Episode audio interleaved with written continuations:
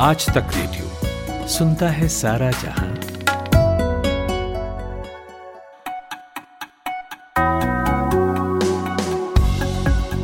Hello, good morning. आज अट्ठाईस जुलाई की तारीख है, दिन है गुरुवार का, और आज तक रेडियो पर आप सुन रहे हैं आज का दिन।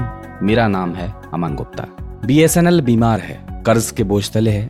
सरकार ने ऐसे में कल एक लाख चौंसठ हजार करोड़ रुपए का एक पैकेज का ऐलान किया। सरकार का कहना है कि इससे बीएसएनएल की हालत सुधर जाएगी, लेकिन ये राह इतनी आसान नहीं है। बताएंगे कैसे। उधर उज्बेकिस्तान की राजधानी ताशकंद में चीन, भारत, पाकिस्तान, रूस और कई देशों के विदेश मंत्री आज और कल एक साथ होंगे। तो किन विषयों पर होगी बातचीत यहाँ पर, क्यों ये बैठक महत्वपूर्ण है, ये भी जानेंगे। फिर सोनिया गांधी की बात करेंगे। तीन दिन में बारह घंटे की पूछताछ ईडी ने नेशनल हेराल्ड मामले में उनसे की है। तो सोनिया ने क्या जवाब दिए इस दौरान, और क्या वे जवाब राहुल गांधी से अलग थे।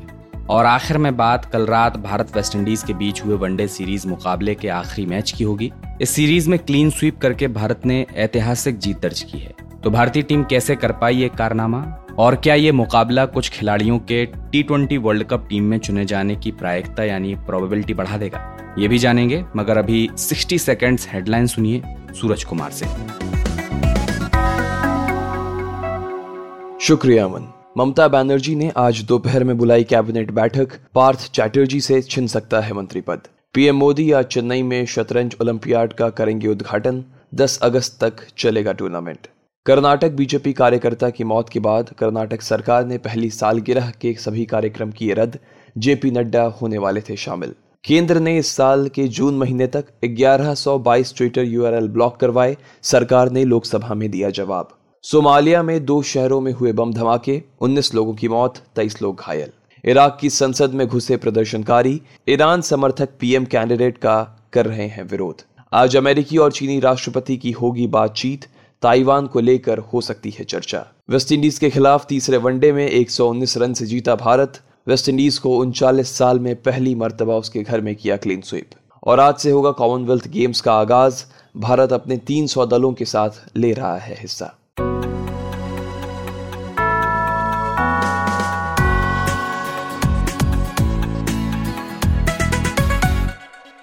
नमस्कार, ये है आज का दिन। मेरा नाम है अमन गुप्ता। ये है बीएसएनएल चौका, बीएसएनएल छक्का, कनेक्टिंग इंडिया। रेडियो पर क्रिकेट मैच सुनने वालों की इस लाइन के साथ अपनी यादें हैं। तब देश को सरकारी टेलीकॉम कंपनी भारत संचार निगम लिमिटेड कनेक्ट कर भी रही थी, लेकिन फिर प्राइवेट कंपनियों का उभार हुआ और उनकी चाल के आगे बीएसएनएल जो लड़खड़ाई अब तक नहीं संभल पाई। हालत उसकी ये है फिलहाल कि जो सरकार फाइव जी की नीलामी कर रही है, एयरटेल, जियो, वोडाफोन आइडिया और अडानी के हाथों में टेलीकॉम का भविष्य खोज रही है, उसने कल ये तय किया कि बीएसएनएल को फोर जी स्पेक्ट्रम उपलब्ध कराया जाएगा ताकि बीएसएनएल बेहतर फोर जी सर्विस कस्टमर्स को दे पाए। तो है ना कमाल की बात, कहाँ प्राइवेट कंपनियां फाइव जी के ट्रायल में लगी हुई हैं और सरकारी बीएसएनएल फोर जी में उलझी हुई है। बावजूद इसके कल कैबिनेट मीटिंग में सरकार ने बीएसएनएल और बीबीएनएल यानी भारत ब्रॉडबैंड नेटवर्क लिमिटेड यानी जो सरकारी संचार और ब्रॉडबैंड कंपनी है, उसको मर्ज करने का फैसला किया। साथ ही बीएसएनएल को संकट से उबारने के लिए एक लाख चौंसठ हजार करोड़ रुपए के पैकेज का ऐलान किया। सरकार का कहना है कि इससे बीएसएनएल का पुनरुद्धार होगा, लेकिन सवाल यह है कि बीएसएनएल का जो ये रिवाइवल प्लान सरकार ने पेश किया है, क्या वाकई इससे कुछ हो पाएगा, क्योंकि जो निजी कंपनियां हैं वो तो बीएसएनएल से कोसों आगे हैं। ऐसे में इन प्रोविजंस के माध्यम से समस्या का समाधान होगा या फिर ये प्लान पानी में पैसे बहाने जैसा है, यही पूछा मैंने टेलीकॉम एनालिस्ट और काउंटर पॉइंट रिसर्च के वाइस प्रेसिडेंट नील शाह से। आप देखें बीएसएनएल की हिस्ट्री और अभी तक का परफॉर्मेंस, तो दो हज़ार बीस इक्कीस में इफ यू लुक एट उनका ऑलमोस्ट अठारह हज़ार करोड़ रेवेन्यू है। अगर आप देख ले, अनुमान करें कि लास्ट नेक्स्ट पाँच साल में अगर वो सेम गति से अगर रेवेन्यू कमाते हैं या थोड़ा भी ज्यादा कमाते हैं, मैक्सिमम एक लाख करोड़ रेवेन्यू होगा। और आ, आप प्लान देखिए गवर्नमेंट का, एक lakh sixty four thousand crore चौसठ हजार करोड़ आ, का प्लान है रिवाइवल का। सो रिटर्न ऑन इन्वेस्टमेंट जो बोलते हैं वो तो आ, बहुत कोसों दूर है। इस इन्वेस्टमेंट से अगर आपको गवर्नमेंट को रिटर्न इन्वेस्टमेंट चाहिए, बीएसएनएल एक अच्छा फॉर्मेडेबल प्लेयर बने जो निजी कंपनियों के साथ कॉम्पीट कर सके अच्छे से, तो उ, उ, उसके लिए उन, उनको काफी आगे होना पड़ेगा कंपटीशन से। अभी तो जस्ट फोर जी का सोच रहे हैं, बाकी कंपटीशन जो निजी कंपनियां हैं वो चार साल में फाइव जी और सिक्स जी शुरू कर देगी, five G almost roll out हो जाएगी, सिक्स जी का सोचने लगेगी। सो so, एक जनरेशन हमेशा बिहाइंड रही है बीएसएनएल, इससे वो ज्यादा अट्रैक्टिव नहीं हो पाई है, तो इंडस्ट्रीज के लिए, कंज्यूमर के लिए, सभी के लिए। सो so, ये कहाँ पे अच्छे से कर पा रही है, मे बी डिफेंस सेक्टर के लिए थोड़ा नेटवर्क बनाए, रेलवेज के लिए बनाए, या फिर फाइबर ब्रॉडबैंड का जो प्रोग्राम है वही वैसी सब जगह पे रूरल कनेक्टिविटी के लिए, बट उनसे रेवेन्यू इतना नहीं आता है जिससे ये कॉस्ट जस्टिफाई कर पाए और इन्वेस्टमेंट जस्टिफाई कर पाए। नील, लेकिन बावजूद इसके जो सरकार आर्थिक मदद बीएसएनएल की कर रही है, दो हज़ार उन्नीस में भी लगभग उनहत्तर हजार करोड़ रुपए बीएसएनएल की हेल्थ सुधारने के लिए खर्च किया गया था। सरकार की मजबूरी क्या है, क्यों वो इस बीमार कंपनी को जिलाए रखना चाहती है, बनाए रखना चाहती है? वो अभी कैसा हो गया है कि आपने इतना इन्वेस्ट किया है और आपकी जो विजन है गवर्नमेंट की कि एक गवर्नमेंट प्लेयर और गवर्नमेंट का एक फुट होना चाहिए कंपटीशन में, गेम में होना चाहिए, तो वो अभी वो कंटिन्यू कर रहे हैं। एंड वो वो बोलते हैं संक इन्वेस्टमेंट बोलते हैं इंग्लिश में, तो वो कंटिन्यूस सिंक होता जा रहा है, वो दलदल के जैसा हो रहा है अभी कि आप कर जा, डालते जा रहे हैं पैसा, डालते जा रहे हैं पैसा, लेकिन जो आपका प्रोसेस है ऑडिट का है और जो परफॉर्मेंस इंडिकेटर्स परफॉर्मेंस निकलना चाहिए वो निकाल नहीं पा रही है। तो जो परफॉर्मेंस अगर आपको बीएसएनएल का लाना है और इतना इन्वेस्टमेंट करना है, तो वो एक निजी कंपनी जैसा रन करना पड़ेगा, और अगर वो कर पाए तो ही वो प्रॉफिटेबल होगा और तो ही इन्वेस्टमेंट जस्टिफाई होगा। अब देखा जाए कंपटीशन पॉइंट ऑफ व्यू से, पंद्रह प्लेयर थे जियो आने के पहले, अभी सिर्फ तीन प्लेयर है और चौथा प्लेयर है बीएसएनएल, तो और तीन प्लेयर में से भी एक लाइफ सपोर्ट पे है, Vodafone Idea. So already monopoly जैसी सिचुएशन हो रही है। सो so, गवर्नमेंट सोच रही है कि ये सिचुएशन मोनोपोली जैसी ना हो, इसीलिए वो वो लोग सोच रहे हैं कि बीएसएनएल में पैसा और इन्वेस्ट करके बीएसएनएल को थोड़ा फॉर्मेडेबल बनाए, कॉम्पिटिटिव बनाए, थोड़ा और कॉम्पिटिशन आ जाए, और जो डिजिटल इंडिया का ख्वाब है वो रूरल इंडिया को कनेक्ट करे फाइबर से और वायरलेस से, जहां जहां पॉसिबल है तो वो बीएसएनएल थ्रू करे। बट बहुत ही इसके लिए मेहनत करनी पड़ी गवर्नमेंट को, स्ट्रांग प्रोसेसेस होने चाहिए और एक प्राइवेट कंपनी के जैसे, निजी कंपनी के जैसे चलाना चाहिए बीएसएनएल को। अच्छा, एज अ सब्जेक्ट एक्सपर्ट नील, जैसा आपने कहा कि निजी कंपनी की तरह आपको इसको चलाना होगा, इसके अलावा क्या और कोई तरीका है जिससे बीएसएनएल खुद को इस दलदल से निकाल पाए? मेरे हिसाब से यहाँ पे दो सोल्यूशन है, पर्याय है। एक है गवर्नमेंट का विजन चेंज हो जाए और और जैसे मैंने बताया कि प्रोसेस बहुत स्ट्रांग हो, तो बीएसएनएल को आ, एक टारगेट दिया जाए कि अभी दो करोड़ है, वहाँ से बीस करोड़ या पच्चीस करोड़ आ, कस्टमर्स हो। जब वो होगा तभी make sense, investment make sense in that, वो पॉइंट ऑफ व्यू है। दूसरा है कि आप देखो कि कंपटीशन कहाँ जा रहा है। एक सोल्यूशन है कि जहाँ आप वोडाफोन आइडिया के साथ मर्ज कर जाए और वोडाफोन आइडिया और बीएसएनएल मर्ज होके एक पब्लिक प्राइवेट पार्टनरशिप जैसा एक एंटिटी बनाए। वोडाफोन आइडिया स्लोली अपने कस्टमर्स ब्लीड कर रहा है तो एयरटेल और जियो। सो मेरे हिसाब से सॉल्यूशन होगा वोडाफोन आइडिया के साथ मर्ज करके एंटिटी बनाया जाए जहाँ government fifty to sixty percent stake हो, कंट्रोल करे और प्राइवेट कंपनी जैसे रन करे उसे। जब वो होगा आई थिंक तभी वो कर्जा उतर पाएगा, वरना it's going to be very difficult. BSNL को उनको एटलीस्ट पचास हजार करोड़ का रन रेट चाहिए पर ईयर, चार साल में रिटर्न इन्वेस्टमेंट मिलने के लिए, इन्वेस्टमेंट के लिए और डेट कम करने के लिए। शुक्रिया नील शाह।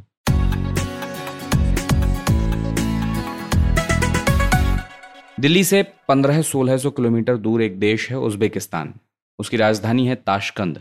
यहाँ आज भारत, चीन, पाकिस्तान, रूस समेत कई पड़ोसी देशों के विदेश मंत्रियों का जमावड़ा होगा। मौका है एससीओ यानी शंघाई सहयोग संगठन की एक मीटिंग का। एससीओ की स्थापना दो हज़ार एक में हुई थी। संस्थापक सदस्य थे चीन, रूस, कजाकिस्तान, किर्गिस्तान, ताजिकिस्तान और उज़्बेकिस्तान। फिर बाद में धीरे धीरे इस संगठन का मकसद और स्वरूप बदला और दो हज़ार सत्रह में इस संगठन में स्थायी सदस्य के तौर पर भारत और पाकिस्तान की एंट्री हुई। आज इसी समिट के लिए भारतीय विदेश मंत्री एस जयशंकर उज़्बेकिस्तान में होंगे। एससीओ की इस बैठक में चीन के विदेश मंत्री वांग यी, रूस के विदेश मंत्री सरगेई लावरोव और पाकिस्तान के विदेश मंत्री बिलावल भुट्टो भी शामिल होने वाले हैं। बहरहाल, दो दिन की इस मीटिंग का एजेंडा क्या है, क्यों ये बैठक इम्पोर्टेंट है, ये पूछा मैंने दिल्ली की जवाहरलाल नेहरू यूनिवर्सिटी के रशियन सेंट्रल एशियन स्टडीज में प्रोफेसर डॉक्टर संजय पांडे से। ऐसा माना जाता है कि ये एक तरह से तैयारी करने की मीटिंग है और ये तैयारी है पंद्रह सोलह सितंबर को समरकंद में जो शासनाध्यक्षों और राष्ट्राध्यक्षों की जो बैठक होने वाली है एससीओ की, जिसमें हमारे प्रधानमंत्री जाएंगे और एससीओ के अन्य सदस्य देश जो हैं चीन, रूस, कजाकिस्तान, किर्गिस्तान, वो सारे सबके राष्ट्राध्यक्ष और शासनाध्यक्ष पहुंचेंगे, उसकी तैयारी मीटिंग है। और इस तरह के जो मल्टीलैटरल प्लेटफॉर्म्स होते हैं उनका अपना एक उद्देश्य होता है, एजेंडा होता है, वो तो एक चीज है। उसके अलावा उनका महत्व ये भी है कि वो मौका देते हैं अपने सदस्य देशों को कि वो बाइलैटरल मीटिंग, द्विपक्षीय वार्ता जो है कर सकें अपने मित्रों से या ऐसे देशों से जिनके साथ कोई मुद्दे लंबित हैं, जैसे हमारे चीन के साथ हैं। हमें ज्ञात है इसी महीने में सोलहवें दौर की कॉप्स कमांडर मीटिंग जो है भारत और चीन के बीच हुई है अभी कुछ ही दिन पहले, और आ, इसके दौरान जो अभी विदेश मंत्रियों की बैठक है उसमें माना जाता है कि वांग यी आने वाले हैं चीन के विदेश मंत्री, बिलावल भुट्टो पाकिस्तान के विदेश मंत्री भी आने वाले हैं, और ऐसी संभावना जताई जा रही है कि एस जयशंकर हमारे विदेश मंत्री की मुलाकात इन दोनों से द्विपक्षीय तौर पर भी हो सकती है। वांग यी के साथ मीटिंग का विशेष महत्व है क्योंकि ये भी संभावना बताई जा रही है कि जो एससीओ की समिट मीटिंग होगी सितंबर में समरकंद में, उस दौरान चीन के राष्ट्रपति और हमारे प्रधानमंत्री के बीच भी आ, मीटिंग बैठक हो सकती है। तो इस सब लिहाज से जो आज शुरू होने वाली विदेश मंत्रियों की मीटिंग है आ, ये महत्वपूर्ण हो जाती है। आपने प्रोफेसर संजय समरकंद समिट का जिक्र किया, पंद्रह सोलह सितंबर में ये होनी है। रिपोर्ट्स हैं कि ईरान, बेलारूस भी एससीओ की इस समरकंद समिट के दौरान शामिल हो सकते हैं, तो इन देशों की एंट्री के लिहाज से क्या हमें फिक्रमंद होने की जरूरत है? देखिए, हमारे द्विपक्षीय संबंध बेलारूस के साथ बहुत अच्छे हैं और ईरान के साथ भी अच्छे हैं। चाबहार का जो प्रोजेक्ट है आपको ज्ञात होगा, वो हम ईरान के साथ मिलकर कर रहे हैं। ईरान विगत कई वर्षों से उसकी इच्छा रही है एससीओ में शामिल होने की, लेकिन चूंकि अमेरिका और पश्चिमी देशों के सैंक्शंस लगे हुए थे ईरान के ऊपर, इसलिए उसमें समस्या बताई जा रही थी ईरान के शामिल होने में।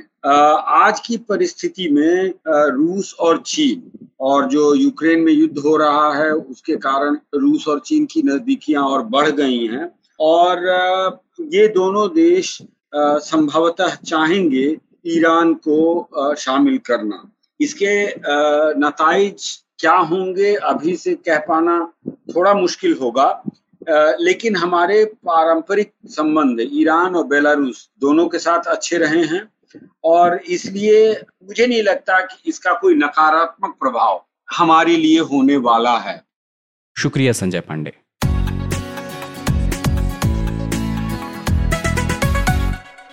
और अब ईडी और सोनिया गांधी की बात। जांच एजेंसी इन्फोर्समेंट डायरेक्टरेट ने कल तीसरे दिन सोनिया गांधी से पूछताछ की। पहले इक्कीस जुलाई को, फिर छब्बीस जुलाई को और कल बुधवार को कुल मिलाकर बारह घंटे की पूछताछ उनसे की गई। मामला आप जानते ही हैं, नेशनल हेराल्ड अखबार और उसके इर्द गिर्द हुई फाइनेंशियल इरेगुलरिटी यानी रुपए पैसे के हेरफेर का है। राहुल गांधी से भी इस मामले में पहले पूछताछ हो चुकी है। तो एक तरफ सोनिया गांधी से पूछताछ चली और इसी दौरान देश भर में कांग्रेस ने प्रदर्शन करके इसे बदले की राजनीति का नाम दिया। लेकिन ये जो तीन दिन की पूछताछ हुई, इसका निचोड़ क्या रहा और आगे ईडी क्या कार्रवाई कर सकती है, ये पूछा मैंने इन्वेस्टिगेटिव एजेंसीज को ही कवर करने वाले आज तक रेडियो रिपोर्टर मुनीश पांडे से। देखिए, सोनिया गांधी से लगभग बारह घंटे की पूछताछ हुई, लेकिन ये कहना बहुत जल्दबाजी होगा कि आखिरकार इस पूछताछ का निचोड़ क्या निकला। उसकी वजह मैं बताता हूँ कि देखिये, ईडी जो है उस मामले की जाँच करिए जहाँ पर कोर्ट ने दो हज़ार पंद्रह में बोला था कि शुरुआती दौर में ये लग रहा है कि कहीं ना कहीं इसमें कुछ गड़बड़ी हुई है और ईडी को इस मामले में जांच करना चाहिए। मामला कुल मिला के क्या है कि पचास लाख रुपए का निवेश एक ऐसी कंपनी करती है जिसके की डायरेक्टर होते हैं सोनिया गांधी और राहुल गांधी, और उस निवेश के जरिए वो एक ऐसी कंपनी का शेयर होल्डिंग खरीद लेते हैं जिसकी दो हज़ार करोड़ रुपए से संपत्ति है, जो कि एजीएल कंपनी है। अब जब ईडी ने इस मामले में जांच शुरू की तो उन्होंने पहले जो कांग्रेस के ऑफिस बेरर्स हैं, मल्लिकार्जुन खड़गे, पवन बंसल, इन सबसे पूछताछ की। लेकिन महत्वपूर्ण दो लोग थे उसमें, राहुल गांधी और सोनिया गांधी। राहुल गांधी से लगभग पचास घंटे की पूछताछ हुई थी, सोनिया गांधी से बारह घंटे की पूछताछ हुई।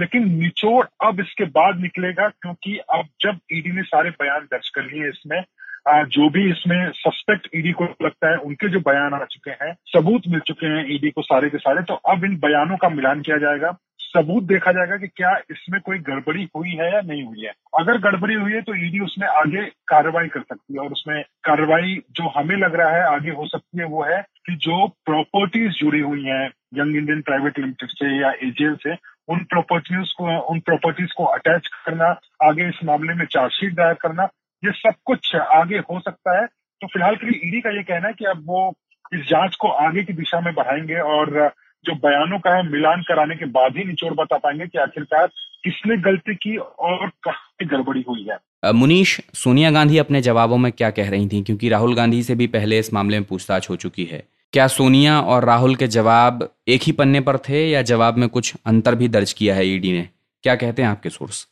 सोनिया गांधी से ईडी ने दो तीन मुख्य बिंदुओं पर पूछताछ की। एक था कि क्या आपको जानकारी है कि जो पैसों का लेन देन हुआ था यंग इंडियन प्राइवेट लिमिटेड में और एजीएल जो कंपनी है, उनके बीच में जो पैसों का लेन देन हुआ था, क्या आपको इसके बारे में जानकारी है? अगर है तो क्या आपने कभी किसी से बात की थी, इंटरफेयर किया था? और सोनिया गांधी ने, बड़ी दिलचस्प बात है ये, सोनिया गांधी ने वही जवाब दिया जो कि पहले राहुल गांधी ने दिया हुआ था। और राहुल गांधी ने पहले कहा था कि दरअसल पैसों के लेन देन का सारा काम जो है वो मोतीलाल वोरा करते थे, क्योंकि मोतीलाल वोरा की मौत दो हज़ार बीस में हो गई थी।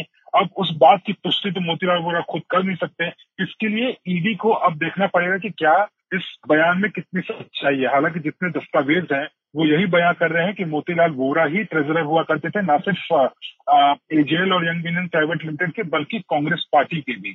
और जो सारा का सारा ठीकरा है राहुल गांधी ने मोतीलाल वोरा के सर पर फोड़ दिया, सोनिया गांधी ने भी अपने सवाल जवाब में उन्हीं के सर पर सारा ठीकरा फोड़ा है कि जो मोतीलाल वोरा थे उन्हीं को इस बारे में सारी जानकारी थी। इसके अलावा जो तमाम सवाल थे कि आप डायरेक्टर क्यों बने, ऐसी क्या वजह थी कि आपको सबसे आखिरी में डायरेक्टर बनाया गया, जो प्रॉपर्टीज है एजीएल की उसके पैसों का लेन देन और जो पैसे वहां पर से आते हैं उसका कैसे उपयोग होता है, इन सारे सवालों को लेकर ईडी ने पूछताछ की सोनिया गांधी से। लेकिन जो जवाब थे वो वही जवाब थे जो कि पहले राहुल गांधी ने ईडी के सामने दिए थे।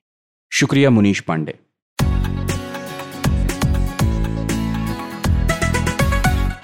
टीम इंडिया ने वेस्टइंडीज को वनडे सीरीज में तीन शून्य से क्लीन स्वीप कर दिया है। बारिश की रुकावटों के बीच पोर्ट ऑफ स्पेन में खेले गए इस मैच में इंडिया ने वेस्टइंडीज को एक सौ उन्नीस रनों के एक बड़े डिफरेंस से हराया। पहले बैटिंग करते हुए इंडियन टीम ने छत्तीस ओवर में तीन विकेट के नुकसान पर दो सौ पच्चीस रन बनाए। फिर बारिश की वजह से डकवर्थ लुइस सिस्टम अप्लाई हुआ तो वेस्टइंडीज को पैंतीस ओवर में दो सौ सत्तावन रन बनाने का टारगेट मिला। पहले ही सीरीज गंवा चुकी वेस्टइंडीज की टीम मात्र छब्बीस ओवर में एक सौ सैंतीस रन पर ऑल आउट हो गई। मैन ऑफ द मैच रहे शुभमन गिल, जिन्होंने अट्ठानवे रनों की एक बेहतरीन पारी खेली, नाबाद रहे। बारिश की वजह से अपने पहले वनडे इंटरनेशनल में सेंचुरी बनाने से चूक गए। इसी के साथ इंडिया ने उनतालीस साल में पहली बार वेस्टइंडीज को उन्हीं की ज़मीन पर क्लीन स्वीप करने का रिकॉर्ड बनाया है। अगर इस पूरी सीरीज में देखा जाए तो इंडियन क्रिकेट टीम पूरी तरह से कंट्रोल में नजर आई, तो इसके रीज़न क्या रहे, ये पूछा हमने दी लल्लन टॉप में स्पोर्ट्स जर्नलिस्ट रवि राज से। अगर देखा जाए तो पूरी सीरीज़ में तो टीम कंट्रोल में नहीं रही है, लेकिन इस मैच को अगर देखा जाए तो इसमें टीम ने काफ़ी अच्छा परफॉर्म किया है, जहां डोमिनेट किया है शुरू से ही। और अगर रीज़न देखा जाए तो कहीं ना कहीं एक जिस तरीके से इंडियन टीम का रिकॉर्ड रहा है वेस्ट इंडीज़ के अगेंस्ट दो हज़ार सात से, तो वो एक जो प्रेशर था वेस्ट इंडीज़ पे वो ऑलरेडी बिल्ड था। टीम उनकी जो है वो कुछ बहुत खास कर नहीं पा रही थी, रिसेंट में भी उनकी टीम लगातार हारती आ रही थी। वहीं इंडियन टीम की बात की जाए तो इनके टॉप ऑर्डर शिखर धवन, श्रेयस अय्यर ने खासकर बहुत अच्छा परफॉर्मेंस दिया। शुभमन गिल की भी बात की जाए तो शुभमन गिल ने भी काफ़ी अच्छी परफॉर्मेंस दी है, तो ये एक फैक्टर रहा। वहीं अगर बॉलिंग की बात की जाए तो बॉलिंग में युजवेंद्र चहल कमाल के फॉर्म में रहे हैं, जिस तरीके से उन्होंने आई पी एल में दिखाया तो उसको उन्होंने एकदम मेनटेन रखा है। फिर हमारे फास्ट बॉलर्स ने भी अच्छी बॉलिंग की है, फील्डिंग भी हमारी अप टू मार्क रही है। तो ये कहीं ना कहीं जो चीज़ें हैं वो पूरी टीम ने मिलके एक कलेक्टिव परफॉर्मेंस दिया है, और वो काफ़ी अच्छा परफॉर्मेंस था, नो डाउट काफ़ी अच्छा परफॉर्मेंस था। लेकिन पहले दो मैच क्लोज रहे थे, तो कहीं ना कहीं ऐसा वो था कि जहाँ पे प्रेशर सिचुएशन में कितनी बार ऐसा लगा कि इंडियन टीम फंसती हुई नज़र आ रही है, लेकिन उसके बीच में भी टीम ने फिर से वापसी की। जिस तरीके से एक एक्सपीरियंस था यहाँ पे शिखर धवन की कैप्टनशिप का, तो उसका भी एक फ़ायदा मिला टीम को। तो कहीं ना कहीं ये फैक्टर्स जो थे वो इंडियन टीम के लिए फ़ायदे में रहे, और वेस्ट इंडीज़ कहीं ना कहीं जो प्रेशर था उनके ऊपर उस कारण वो चूक रही थी। रविराज, क्या इस कैरिबियाई सीरीज़ में कुछ प्लेयर्स स्पेशली शुभमन गिल और अक्षर पटेल के शानदार परफॉर्मेंस का आने वाले टी ट्वेंटी वर्ल्ड कप के टीम सिलेक्शन पर भी फर्क पड़ेगा? शुभमन गिल और अक्षर पटेल के प्रदर्शन की बात करें तो दोनों ने काफ़ी अच्छा परफॉर्मेंस किया है। खास के अक्षर पटेल ने जिस तरीके से दूसरा वनडे मैच जिताया, जिस तरीके से उन्होंने बैटिंग की आखिरी के स्लॉट में आगे, तो अक्षर पटेल को हमेशा एक देखा जाता है कि वो बॉलिंग ऑलराउंडर के तौर पे जाने जाते हैं। जो काम अगर रविंद्र जडेजा नहीं रहे तो उस सिचुएशन में अक्षर पटेल को आप कंसिडर कर सकते हो, लेकिन जब टीम में आपके पास अक्षर रविंद्र जडेजा जा रहे हैं, आपके पास ऑलरेडी हार्दिक पांड्या जो इतने अच्छे परफॉर्मेंस कर रहे हैं, तो मुझे नहीं लगता है कि इंडियन टीम अभी टी ट्वेंटी सीरीज़ के लिए या टी ट्वेंटी वर्ल्ड कप के लिए उसमें अक्षर पटेल को कंसिडर करेगी। वो कहीं ना कहीं रविंद्र जडेजा और हार्दिक पांड्या के साथ एक ऑलराउंडर के तौर पे जाएंगे। वहीं शुभमन गिल की अगर बात की जाए तो इंडियन टॉप ऑर्डर में ऑलरेडी इतने बल्लेबाज हैं ना, जहां आपको अभी कोई ज़रूरत नहीं है। शुभमन गिल ने ठीक है अच्छा परफॉर्मेंस दिया है, लेकिन उन्होंने वनडे में जो परफॉर्मेंस किया है, आप टी ट्वेंटी में कहीं ना कहीं उनकी स्ट्राइक रेट जो है वो एक चिंता की विषय रहती है। और हमारे पास ऑलरेडी के एल राहुल अब टीम में वापस आ जाएंगे, रोहित शर्मा रोहित शर्मा आपके पास ऑलरेडी टीम में है। तो आप इस चीज़ों को देखते हुए, इन फैक्टर्स को देखते हुए, मुझे नहीं लगता कि कंसिडर इनको कंसिडर किया जाएगा इस टीम के लिए। और हमारे पास ऑलरेडी ईशान किशन भी हैं जिनको टॉप ऑर्डर में आपने देखा है कि इधर ऋषभ पंत को भी ऊपर खिलाया जा रहा था, ट्राई किया जा रहा था कि ऋषभ पंत को अगर टाइम मिले, मौका मिले तो ऋषभ पंत को भी देखा जा सकता है। तो ऑलरेडी टॉप ऑर्डर में हमारे पास इतने बैट्समैन हैं।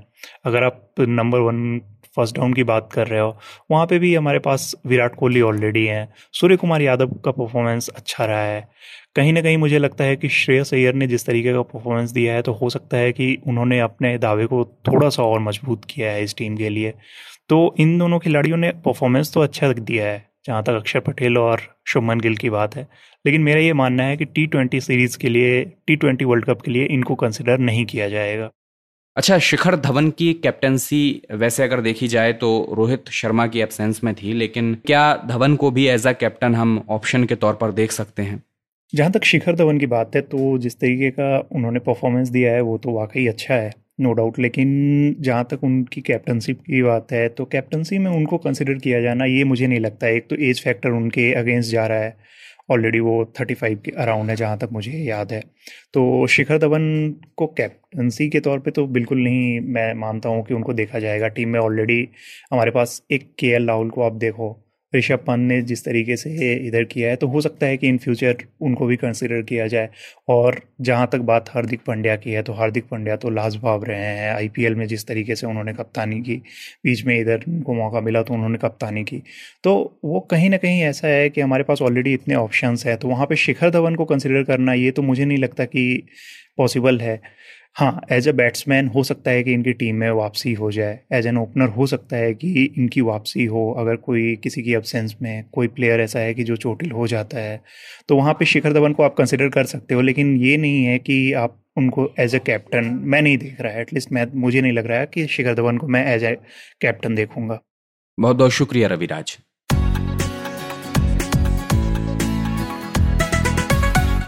और अब चलते हैं अखबारों की ओर, जानते हैं देश विदेश के अखबारों में आज क्या सुर्खियां हैं। सूरज कुमार हमारे साथ हैं, तो बताइए सूरज, देश के अखबारों में आज क्या खबरें देख रहे हैं आप? Good morning Aman.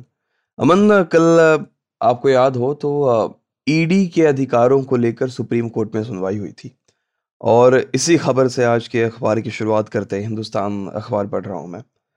कल सुप्रीम कोर्ट में इस बात पर सुनवाई हुई, दो सौ बयालीस याचिका दायर की गई थी इसको लेकर कि ईडी के जो अधिकार हैं उसमें कुछ बदलाव किए जाए, मगर कोर्ट का ऐसा कहना है कि धारा उन्नीस के तहत गिरफ्तारी करना, संपत्ति को कुर्क करना, तलाशी का अधिकार, ये सब ईडी के पास है। और साथ ही कोर्ट ने ये टिप्पणी की कि गंभीर अपराध से निपटने के लिए कड़े कदम उठाना ज़रूरी है, आय से ज्यादा संपत्ति रखना आतंकवाद को भी बढ़ावा मिलता है और इस और ये आतंकवाद से भी कम नहीं है, यह टिप्पणी की कल कोर्ट ने। और साथ ही ये भी कहा कि जो एफ आई आर की कॉपी है वो भी देनी ज़रूरी नहीं है अगर ई डी आपके घर रेड कर रहे हैं तो। ऐसा इसलिए क्योंकि ई डी का जो एक आंतरिक दस्तावेज़ है उस पर सी आर पी सी के प्रावधान लागू नहीं होते हैं, इसलिए जिनके घर पे आप छापेमारी कर रहे हैं उन्हें एफ आई आर कॉपी या फिर रिपोर्ट दिखाने बताने की ज़रूरत नहीं है। केंद्रीय वित्त राज्य मंत्री ने राज्यसभा में बताया है कि दो हज़ार चौदह से दो हज़ार बाईस के बीच जो ई डी की छापेमारी है उसमें सत्ताईस फीसदी का इजाफा हुआ है। दो हज़ार चार से लेकर दो हज़ार चौदह तक एक सौ बारह छापेमारी हुई थी ई डी की तरफ से। दो हज़ार सत्रह से दो हज़ार बाईस तक तीन हज़ार से ज़्यादा ई डी की छापेमारी हो चुकी है। अमन सूरज, हिंदुस्तान अखबार में खबर है कि इन्फोर्समेंट डायरेक्टरेट यानी ई डी ने अर्पिता मुखर्जी के एक और फ्लैट से बीस करोड़ रुपए बरामद किए हैं और ये जो बरामदगी हुई है उनके बेलघरिया फ्लैट से हुई है और ई डी इसमें ताला तोड़ के घुसी थी। आपको याद होगा कि तेईस जुलाई को भी साउथ कोलकाता में उनके एक फ्लैट पर ई डी ने छापेमारी की थी जिसमें इक्कीस करोड़ रुपए मिले थे। तो लगातार ई डी का शिकंजा अर्पिता मुखर्जी पर और पार्थ चटर्जी जो ममता की कैबिनेट में शिक्षा मंत्री हैं उन पर कसता जा रहा है। शिक्षक भर्ती घोटाले मामले में उन पर आ, मामला चल रहा है और लगातार पूछताछ चल रही है। द एशियन एज अखबार देख रहा हूँ मैं अमन, और इसकी ये खबर बंगाल बीजेपी से जुड़ी हुई है जिसमें कल जो बंगाल नेता हैं मिथुन चक्रवर्ती, उन्होंने ये दावा किया कि अड़तीस जो विधायक हैं टी एम सी के वो बीजेपी के टच में हैं। महाराष्ट्र का हवाला देते हुए कल मिथुन चक्रवर्ती ने कहा कि अगर अभी चुनाव होते हैं, मौजूदा वक्त में बंगाल में चुनाव होते हैं, तो जो हश्र महाराष्ट्र में शिवसेना का हुआ है वही हश्र टी एम सी का बंगाल में होगा। जल्द ही ये जो अड़तीस विधायक हैं वो टी एम सी छोड़कर बीजेपी का दामन थाम सकते हैं। सूरज, अभी मेरे सामने दैनिक भास्कर अखबार है और इसमें एक खबर यह है कि मानसून सत्र के दौरान विपक्षी दल अब अपने विरोध को एक नया मोड़ देने की तैयारी कर रहे हैं। लगातार विपक्षी दल महंगाई, जी एस टी, अग्निवीर योजना और तमाम मुद्दों को लेकर विरोध प्रदर्शन करने में लगे हैं और कहा यह जा रहा है कि इसी बीच दक्षिण के जो स्थानीय दल हैं और कुछ विपक्षी दल मिलकर एक मंच पर आने की तैयारी कर रहे हैं। और ये जो लामबंदी हो रही है वो तेलंगाना के सी एम के चंद्रशेखर राव के नेतृत्व में होने जा रही है। तो के सी आर की party, T R S, D M K, Aam आदमी पार्टी, जे डी एस और जो दक्षिण भारत के कांग्रेसी सांसद हैं वो एक दूसरे से संपर्क कर रहे हैं और वो ये कोशिश कर रहे हैं कि विपक्ष के पचास से ज़्यादा सांसद इस सत्रहवीं लोकसभा के पूरे सत्र से खुद के लिए सस्पेंशन का आग्रह करें, क्योंकि राज्यसभा के बीस और लोकसभा के चार सांसदों को हंगामे की वजह से पहले ही सस्पेंड कर दिया गया है। तो इन नेताओं का ये कहना है कि हर सत्र में जब इन्हें सस्पेंड कर ही दिया जाता है तो इससे बेहतर है कि पूरे सत्र के लिए ही उन्हें सस्पेंड कर दिया जाए। तो इसीलिए जो पूरा विपक्ष है वो एक साथ सत्रहवीं लोकसभा से इस्तीफा देने पर विचार कर रहा है। जी अमन, अब विदेशी खबरों की तरफ रुख करते हैं और मैं डाउन वेबसाइट देख रहा हूँ जिसमें कल जो पाकिस्तान का पंजाब प्रांत है उसके परवेज़ इलाही नए मुख्यमंत्री बन गए हैं, लेकिन वहाँ के सुप्रीम कोर्ट के फैसले के बाद। दरअसल पाकिस्तानी पंजाब प्रांत के जो डिप्टी स्पीकर हैं उन्होंने चौधरी परवेज़ इलाही के पक्ष में पड़े दस वोटों को अवैध बता दिया था, खारिज कर दिया था उसे। इसको लेकर पाकिस्तानी सुप्रीम कोर्ट में चौधरी परवेज़ इलाही ने चुनौती दी थी इस फैसले को, जिसके बाद सुप्रीम कोर्ट ने उस फैसले को वैध करार दिया है और जो हमजा शरीफ हैं उन्हें मुख्यमंत्री पद से हटाकर चौधरी परवेज़ इलाही को मुख्यमंत्री बनाया है।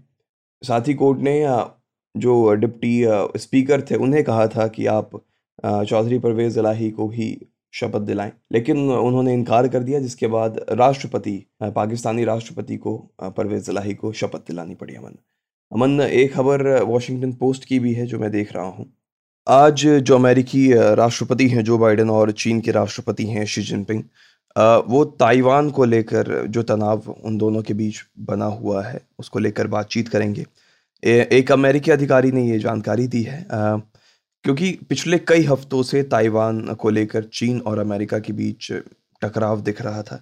ऐसा इसलिए क्योंकि अमेरिकी सदन की जो अध्यक्ष हैं नैंसी पेलोसी और जो कांग्रेस के शीर्ष डेमोक्रेट हैं वो ताइवान की यात्रा करने वाले थे, जिसके बाद चीन का ये बयान आया था कि अगर वो यात्रा करते हैं और जो चाइना और ताइवान के बीच जो कॉन्फ्लिक्ट चल रहा है उसके बीच में अगर वो दखल देने की कोशिश करते हैं तो अच्छा नहीं होगा और चीन कोई एक्शन ले सकता है।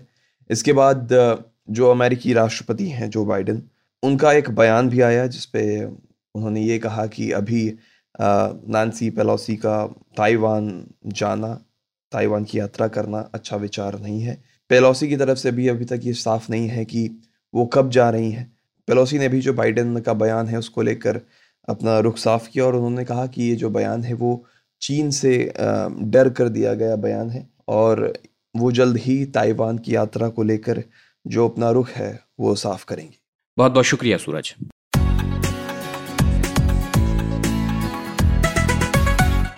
और अब बारी है आज के इतिहास की। तो आज के ही दिन उन्नीस सौ चौदह में पहले विश्व युद्ध की शुरुआत हुई थी। मुख्य शक्तियों और मित्र देशों के बीच लड़ा गया ये युद्ध ग्यारह नवंबर उन्नीस सौ अठारह तक चला था।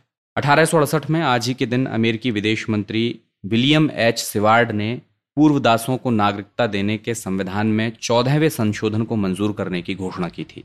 उन्नीस सौ पच्चीस में आज ही के दिन हेपेटाइटिस की वैक्सीन खोजने वाले बारूक ब्लमर्क का जन्म हुआ था और इसी वजह से अट्ठाईस जुलाई को वर्ल्ड हेपेटाइटिस डे मनाया जाता है।